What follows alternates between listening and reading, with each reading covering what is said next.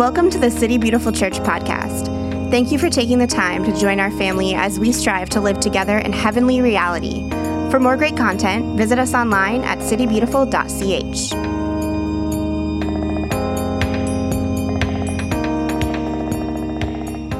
Good morning, everyone, and may the third be with you. Uh, we're continuing on in this series, Original Church, where we're taking this just little vignette of the early church that we see at the end of Acts 2 and kind of these fundamental practices that they're in that's helping them to raise up in maturity to be the body of Christ, to be the way.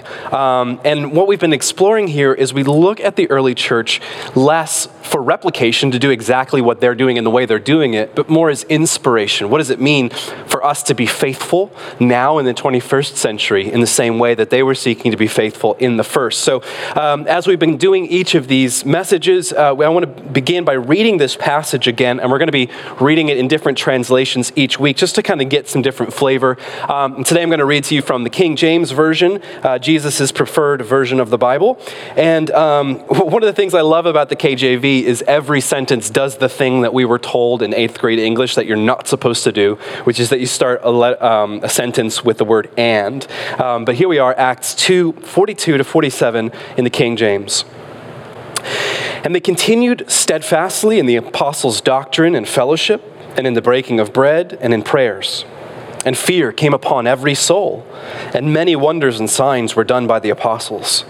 And all that believed were together and had all things common, and sold their possessions and goods, and parted them to all men as every man had need. And they, continuing daily with one accord in the temple, and breaking bread from house to house, did eat their meat with gladness and singleness of heart, which is just a delightful phrase. They eat their meat with gladness and singleness of heart, praising God and having favor with all the people. And the Lord added to the church daily such as should be saved.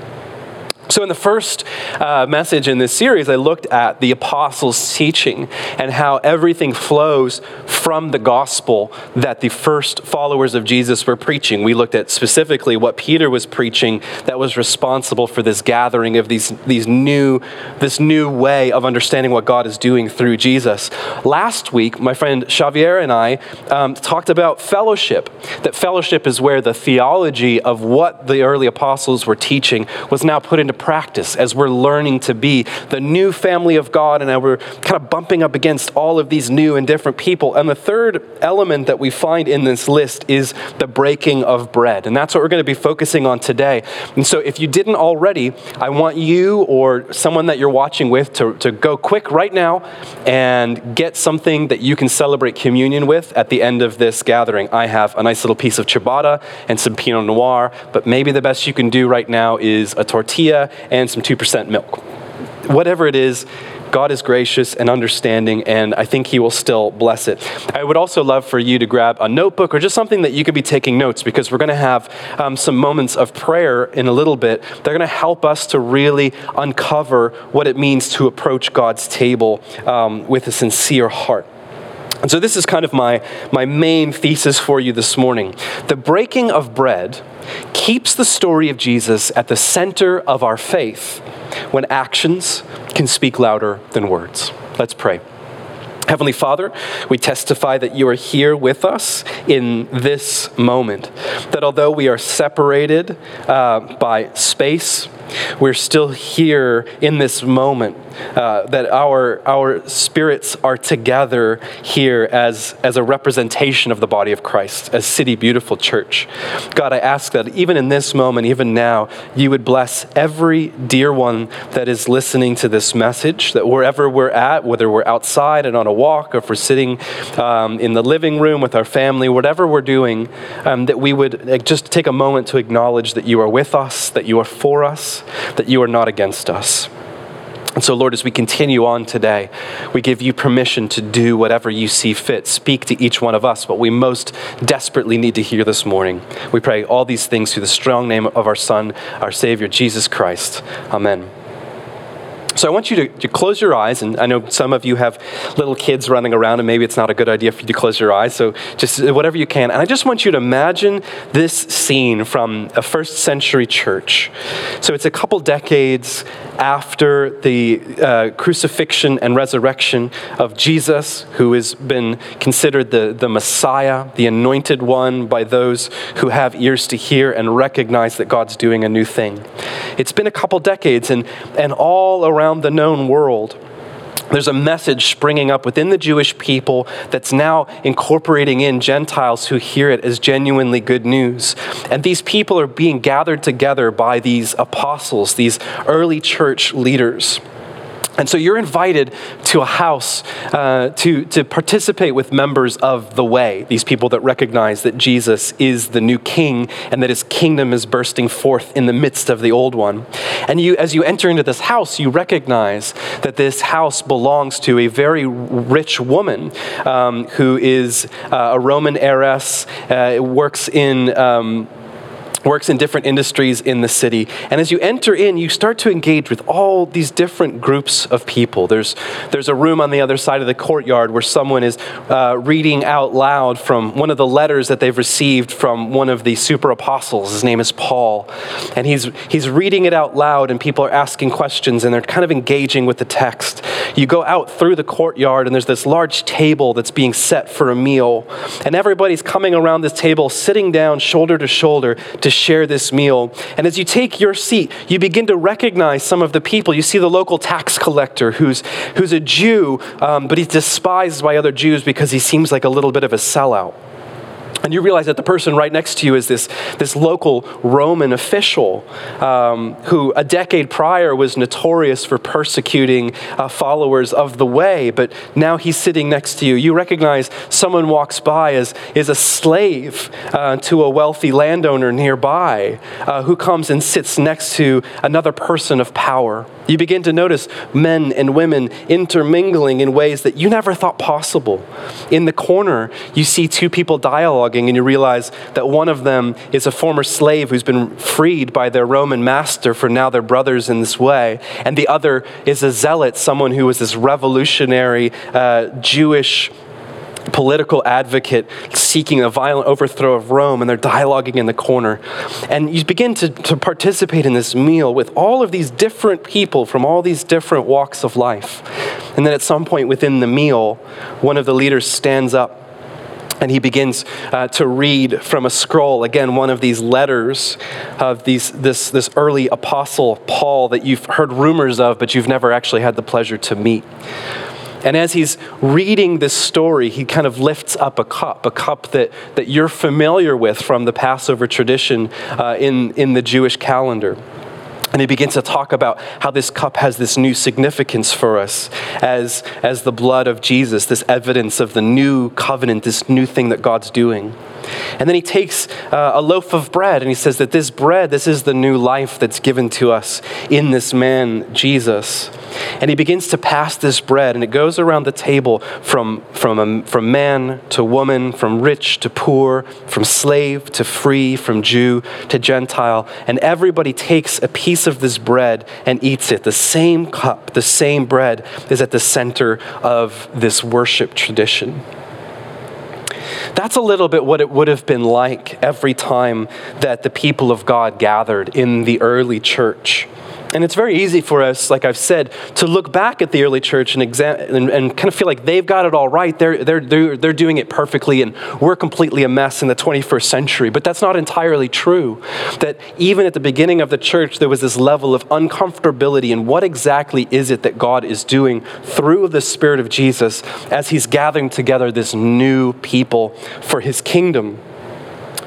And one, there was two traditions that became very central to trying to help gather together these people under a common gospel. The first was what was called a love feast. We might even consider it like a potluck today, but where perhaps a rich person is providing a meal and gathering together people who believe in Jesus to share together, which was very revolutionary in the time. Roman citizens used to like to be seen as being generous, but in reality, there would be these different rankings of tables, and their close friends and the kind of social elites would have one table with one meal, and then they would have another table that was, was meant for poor people, but so that more like they could be seen like the kind of people who care for the poor, but in a way that they didn't actually have to associate. And these Christian love feasts in the early centuries were radical in the sense that everybody sat at the same table and ate of the same food and drink. But there was also a meal within that meal, a practice within that practice that was called the Lord's meal or the common meal. Not common in the sense that it was ordinary, but it was what was being held together. And this was the moment where, like in this story, um, a leader would stand up and would kind of bring us back to the centrality of the good news of Jesus. And they would begin to pass this cup and this bread as this symbol that's reminding them of the central story of our faith. And Christians in the first century would do this almost daily as they're gathering together, that they'd share these love feasts, but then they'd participate in the Lord's meal. And later on, as the church grew, they began to coalesce around doing the Lord's meal weekly at these gatherings on the holy day, on Sunday. And so I want to make three brief uh, kind of observations about what breaking of bread, specifically as the Lord's meal, the meal within the meal, the practice within the practice, what it really teaches us about being a fellowship, the value of what it gives us. So the first is this when we break bread together, we proclaim the gospel through a sacred symbol. One of the words that we use for this Lord's meal nowadays, some of you may be familiar with it from your own tradition, is the word Eucharist, which is a Greek word uh, that means gift that this is a gift that we have received into ourselves. And I think that's a really beautiful angle for us to understand that what we're doing when we come to the Lord's table and we participate in the Lord's meal is that we're receiving the gift of the gospel. Now, if you remember from the very first message in this series, this is how I kind of framed the gospel as the apostles taught it. Number one was the proclamation that Jesus is king over all, through all, and in all, and the world is now radically different because of that proclamation. That Jesus has overcome sin and death by allowing evil to do its worst in crucifying him on the cross, but that he takes all sin and death and he buries it. And then on the third day, he, raises, he rises again uh, to, to prove that he is who God said he is, that he has overcome sin and death. And that proclamation that Jesus is now king is followed by an invitation. And that was the second part of what Peter is proclaiming that first we repent we change the way that we've been thinking about things. We come home to God and what He's doing now. And then we're baptized. We're baptized from our sins, forgiveness, and we're baptized into new life in the Spirit. And so there's a way to understand the Lord's table that helps us to recognize that we are proclaiming that central story of the gospel and making it new again. There's one other passage in Scripture uh, that specifically talks about the Lord's meal, and it's in 1 Corinthians 11. Paul is writing to the church in Corinth who are really struggling with both of these meals. They're struggling with having a love feast that's genuinely egalitarian, but they're also struggling with their attitudes towards the Lord's table. And this is kind of central to how we understand uh, the table when we come to it by the words that Paul has here in 1 Corinthians 11, verses 23 to 26. He says, For I received from the Lord what I also passed on to you. The Lord Jesus, on the night he was betrayed, took bread, and when he given thanks, he broke it and said, This is my body, which is for you. Do this in remembrance of me. In the same way, after supper, he took the cup, saying, This cup is the new covenant in my blood. Do this whenever you drink it in remembrance of me. I think this is what's so beautiful, how, how Paul sums this up. He says, For whenever you eat this bread and drink this cup, you proclaim the Lord's death until he comes. And I love that the Lord's table, coming to the table, is an act of obedience to do something that Jesus asked us to do in remembrance of Him, who He is, what He accomplished for us in His life, death, and resurrection. And I love all the little verb imperatives that Paul puts in here. This is something that you do, it's something that you eat, it's something that you drink, and through all of that, it's something that you proclaim. That you proclaim the Lord's death until He comes. And so it's this sacred symbol, it's this action that we participate in that's telling ourselves and everybody around us the story in a way that more than just words can acknowledge. I think that's so powerful for us. You know, many of us growing up in different traditions have different ways and different attitudes towards the Lord's table. For some of us, it's something we do every week. For some of us, it was something that maybe we just did on Christmas and Easter. For some of us, we got these little cups of juice that had a little wafer on top of it and it was passed out while you're sitting. For others of us, we came up to an altar and it was put in our hands by the priest. For some of us, we dunk. Uh, for some of us, we eat and then we drink from the same cup. I'm a fan of full immersion uh, Eucharists personally.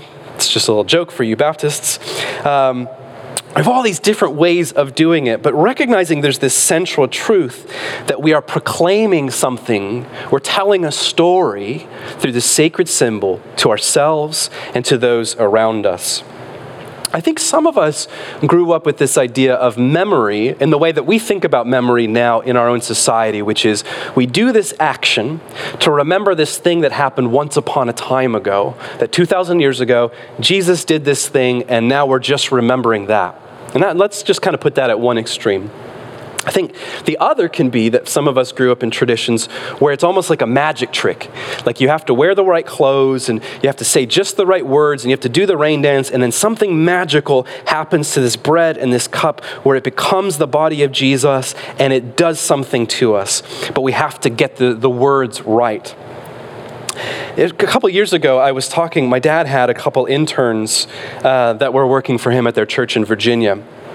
These are really neat guys. They both uh, grew up in the Pentecostal world, and kind of through seeking a deeper, more robust faith, they found the Anglican church, but they just really ran headfirst into kind of like the smells and the bells and, and some of the formality, these things that they had perhaps been hungering for in their previous tradition.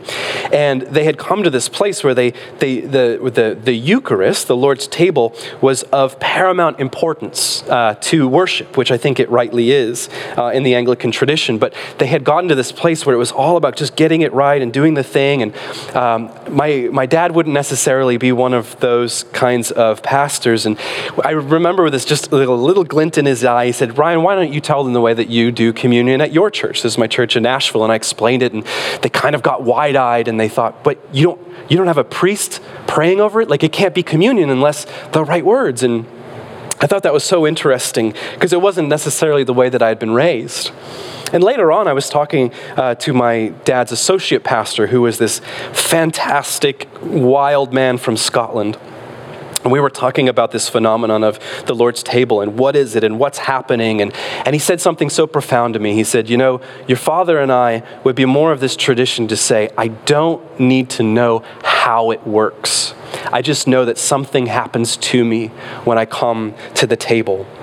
And so, if you imagine for a second, at one extreme is memory, we're just doing this thing to remember something that happened a long time ago. And on the other extreme is magic. We're doing a magic trick in order to get it to be this thing. There's this beautiful creative tension in the middle called mystery. And mystery says, I don't have to be able to explain it. I just know something happens to me when I come to the table, when I participate, when I receive the gift of the good news of Jesus that's demonstrated in this symbol. Because I do believe something happens to us when we come to the table time and again. And it's the ongoing work of salvation. Not that we do this in order to earn our salvation, but that we open ourselves up time and again to the salvific work of Jesus, that what Jesus did 2,000 years ago is continuing to work today, and that we participate today in anticipation, as Paul says, of his coming when all things shall be restored. And one of the things I think is so profound about this symbol being at the center of our participatory faith is it reminds us of this central truth that for God, matter matters, the physical stuffness of the world, that the Word became flesh, not just an idea, that God inhabited physicality, and through that, He saves the physical material world. That our gospel isn't simply an idea, but it's something that has a flavor, it has a taste to it. It's something we participate in with every part of who we are. And so we proclaim the gospel through the sacred symbol of the Lord's table. The second thing is when we break bread together at the Lord's table, we bless all other tables. Another one, word that we use for the table is Holy Communion. And I love that word communion because it's kind of a synonym for fellowship, what Xavier and I talked about last week. That we are communing with God, we're in fellowship with Him at the table, but we're also in fellowship with one another. Last week, when we were talking about fellowship, I uh, mentioned this quote from Stanley Hauerwas where he says, The church is where God is making a family of strangers and how in reality that can be very very difficult for us to enter into a new family that we are bound together by christ and not by the normal little ways that we judge people. And so when we participate in holy communion as the lord's people what it does is it confronts our prejudices and our tribalism and the bitterness and unforgiveness that we might have within our own hearts as we come to the table to make manifest the reality of what it means to be the Lord's people. I don't know if you've had a chance to see this wonderful film on Netflix, The Two Popes, talking about Benedict and St. Francis. But there's a moment where it's telling this, or not St. Francis, oh my goodness, not, he's not there yet, Pope Francis. But there's this moment um, where Pope Francis, uh, Father Bergoglio, in his uh, earlier life, um, is is celebrating the communion in a church um, in Argentina where he's from. And he looks over, and the, the attending priest who's there to help him out comes through the door. And it's this man that he had severely disappointed a decade prior. They'd had a huge falling out, and there was a lot of unforgiveness and bitterness. And in the, in the film, it's so beautiful because there's this moment where they kind of recognize that they have to not only lead the congregation to the table, but they have to participate in it together. And so during this moment where they have to share the peace before they begin the process of coming to the table, they step up to one another and with tears in their eyes, they embrace each other and they begin to weep. And it's this moment of recognizing that all these years of bitterness and unforgiveness have to melt away in order for them to come to the table together. And this is not too dissimilar from the story, again, that we see in 1 Corinthians 11, where Paul is calling out the abuse of uh, this love feast and the Lord's meal. In verse 17, this is what he says In the following directives, I have no praise for you, for your meetings do more harm than good. In the first place, I hear that when you come together as a church, there are divisions among you, and to some extent, I believe it. No doubt there have to be differences among you to show which of you has God's approval. I think he's probably being sarcastic there, that they're ranking themselves according to who's a little bit more favored in the eyes of the Lord than, than others. So then, when you come together, it's not the Lord's supper you eat, for when you're eating, some of you go ahead with your own private suppers. As a result, one person remains hungry and another gets drunk. Don't you have homes to eat and drink in? Or do you despise the church of God by humiliating those who have nothing? What shall I say to you? Shall I praise you? Certainly not in this matter. When we take the symbol seriously, it begins to confront all of our assumptions of who's in and who's out. And I know there have been moments for me and maybe moments for you in our community when we come to celebrate communion and you're coming to the center of the room to receive the bread and the cup and you look across and you see that person. And there's that little, it just squeaks out for a moment. You go, how come they get to come to the table? Like, what have they done to, to earn the right to come to the Lord's table? And I think that that is God doing something in us as we come to the table as His people time and again. He's rooting out of us our prejudices and our unforgiveness and our bitterness to make us His people bound together by His Spirit. And this is what's so powerful is that when we enact a symbol together as the church, when we come to this table together, then when we leave this place and we go out, it transforms all other tables. We begin to look at the tables that we share in our homes and in coffee shops and restaurants differently. I've always used the analogy I think church is meant to be like an art museum, that you go to an art museum to look at art, to learn how to see, so that when you leave, you see everything differently. And if we allow the Lord's table to teach us how to see people differently, it begins to bless our other tables. And our tables become the space where we begin, to preach the gospel through action.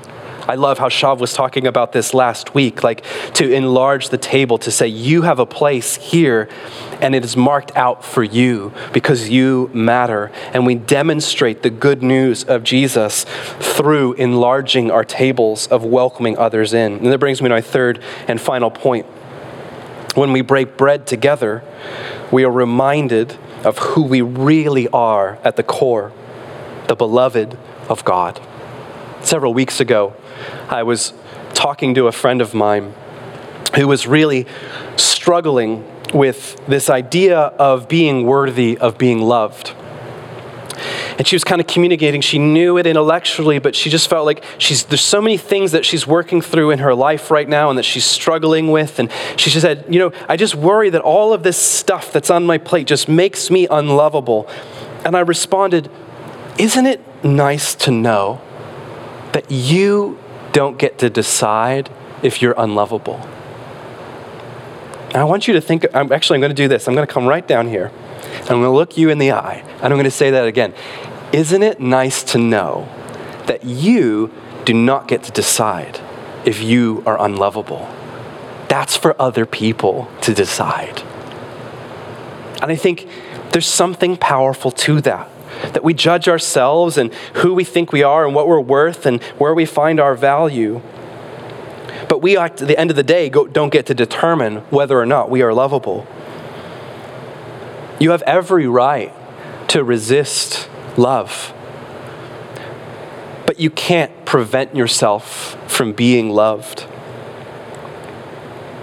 And who you are is not up to you. At the core of your value, of your worth, you don't get to decide that because you belong to God. And God gets to decide who you really are. And because of Jesus, he looks upon you as his beloved. The core of your identity is a gift to be received, not something that you can earn, not something that you can create by yourself, but it is a gift to be received, that you are the beloved of God. And when we come to his table, we're allowing that reality to wash over us again. That Holy Communion proclaims at the core of everything that we are, we are the beloved. Several years ago, we were in a worship gathering here, and I was getting ready to come up and to lead us into Holy Communion. And I was standing in the back of the room and I was in prayer, and the Lord gave me this vision. It was a reminder of my childhood when we were little, growing up in Michigan. And in the winter, many of you from up north will, will know this very well. When you go outside to play, it's a process to get on the snowshoes and the overalls and the jacket and the scarf and the gloves and the hats and all of this stuff so you can just go out and, and have fun and play, and it's three feet of snow, and it's the best. It was a wonderful way to grow up. But in this, this vision, I remembered that whenever uh, my parents would call us inside to come to dinner, to come to the table, we had to walk into the house, but we had to stop in the hallway and we had to begin to peel off all these layers of stuff because we couldn't come to the table kind of with all of this stuff on us. And so it would take just as long as it did to put it off of unwrapping and unzipping and pulling and stepping out. And then we'd be in our thermal underwear and we'd finally get to come to the dinner table. And the Lord showed me that this is what it's like when we come to His table. That we have to peel off all these layers of the false self, the things that we so easily find our identity in. That they're not always bad things, but so easily we can allow those things to define us. And that's what that's the problem is when very good things we think are where we find our identity, but because they're transient or they're, they're hollow, we find ourselves sold short and we forget that we are the beloved of God. And so I actually want to lead us to the table right now. We're going to do this digitally again. This is by the grace of God. This is what we've got to work with, and I think He's very understanding. But I want to lead you through a couple minutes. Um, of reflecting on some of those things that we need to peel off in order to come to sit with our Father at the table, to allow Him to speak over us our true identity as a gift that we receive, and it's not something that we earn. So I'm going to pray, and I'm going to have a couple prompts, just kind of different areas of false self, false identity stuff. And I'm going to give you about a minute in each one to just pray whatever the Lord highlights to you, where you might be placing a false sense of confidence or you might be finding your identity in, and then just to, to symbolically within your own heart, to, to peel off that layer and to hand that thing to Jesus. And the beauty is that when we leave the table to go back out into the world, there's so many good things that we pick back up but we remember that they don't actually define us. So I'm going to give you those moments just to kind of strip away all the false identity, to come to the table as the beloved, nothing more, but nothing less. And so, God, I ask in this moment that you would be with each of your dear ones that you would bring to us a spirit of peace that passes all understanding, so that we can come to your table perhaps naked and afraid because we've allowed some of these things to define us for a long time. But give us the courage to let go of the falseness of the temporary things so that we can hear you speak over us who we truly are at your table.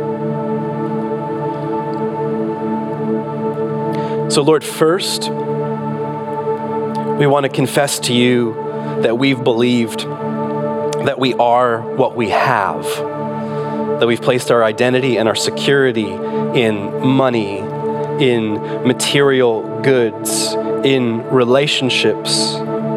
We've placed our confidence in our abilities, our intellect, or our good looks, or our talents. But that we've grasped onto something else and we've believed it's what I have that defines me.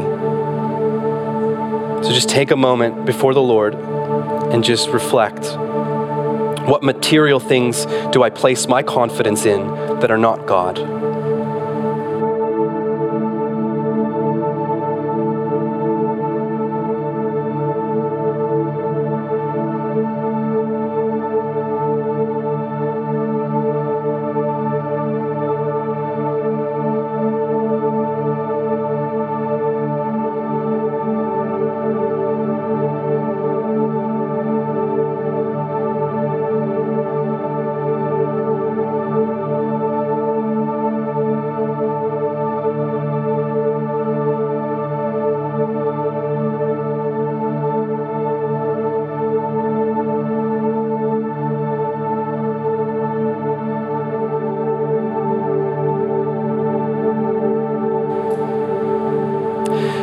Your mercy, hear our prayer.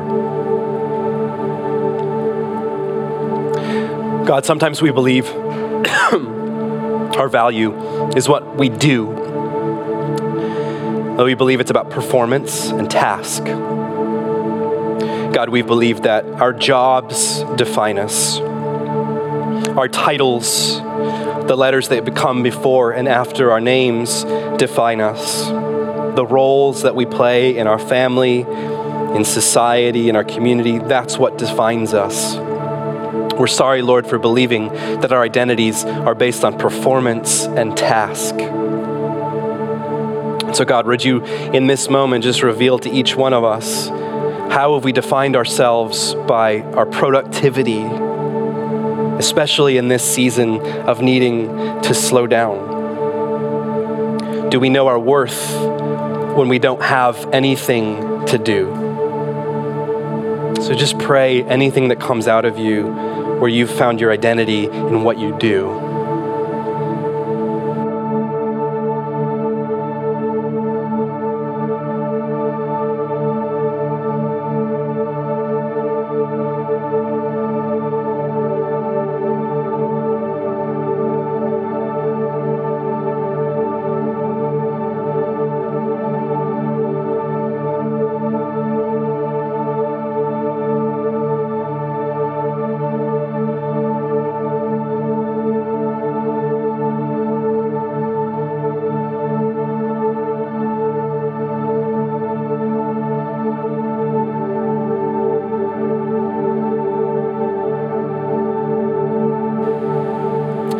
Lord, in your mercy, hear our prayer. God, we've confessed to you that we've believed that our identity is based on what other people say or think about us. That we've taken your right to define us the way that you see us, and we've handed that off to friends, to family, to people that we think are cooler than us, are more popular than us, are better than us. And God, we, can, we confess that whenever we allow other people to define us, there can only be disappointment and disillusionment that leads us to bitterness and that leads us to unforgiveness because people did not meet our expectations. So, Holy Spirit, would you speak to us now about any part of our inner world where we have believed that we're defined by what others say and think about us?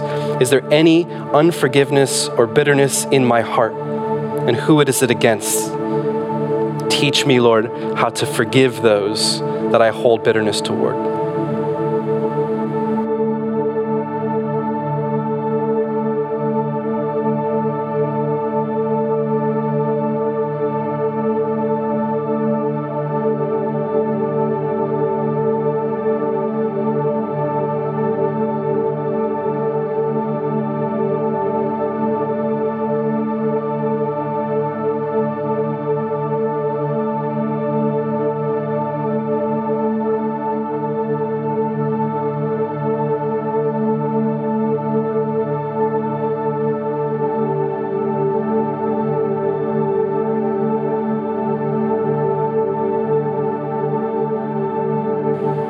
Lord, in your mercy, hear our prayer.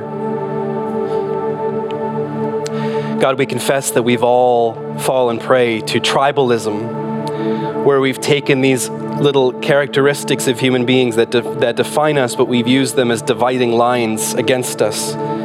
God, that we have been subject to uh, being nationalistic, that we have defined ourselves by our political party, that we've defined ourselves by our gender superiority, that we've defined ourselves by our socioeconomic class, that we've defined ourselves by our race or our ethnicity. And in doing so, we've judged others. That we've created a world where it's us and them, where we've said our team is worthy and they are not. God, we confess to you anywhere where we have abused the beautiful diversity of the human family and made it about ranking and valuing people. So, right now, Lord, would you speak to each one of us? What are the divisive categories that we've held onto too tightly? Who are the people groups that we've judged as them that are less worthy of your love?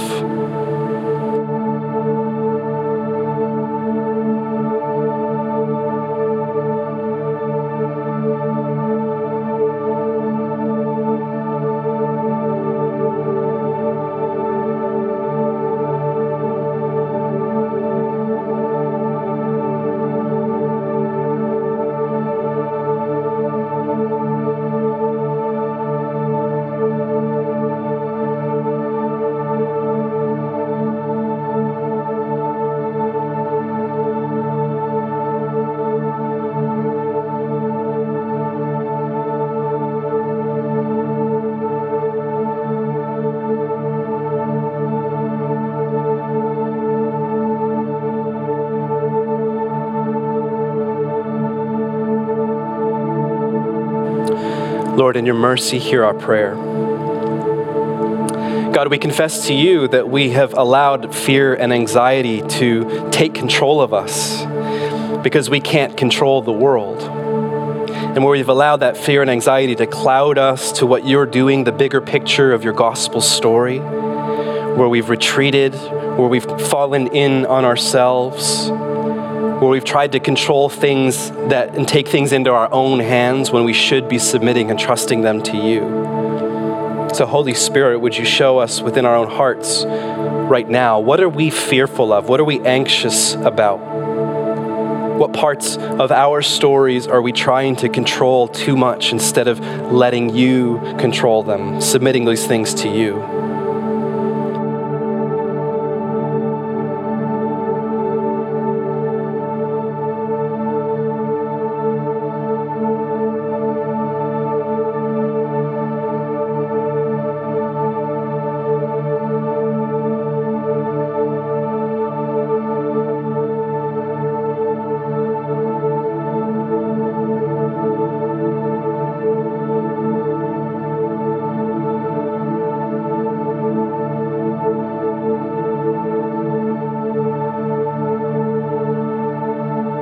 Lord, in your mercy, hear our prayer.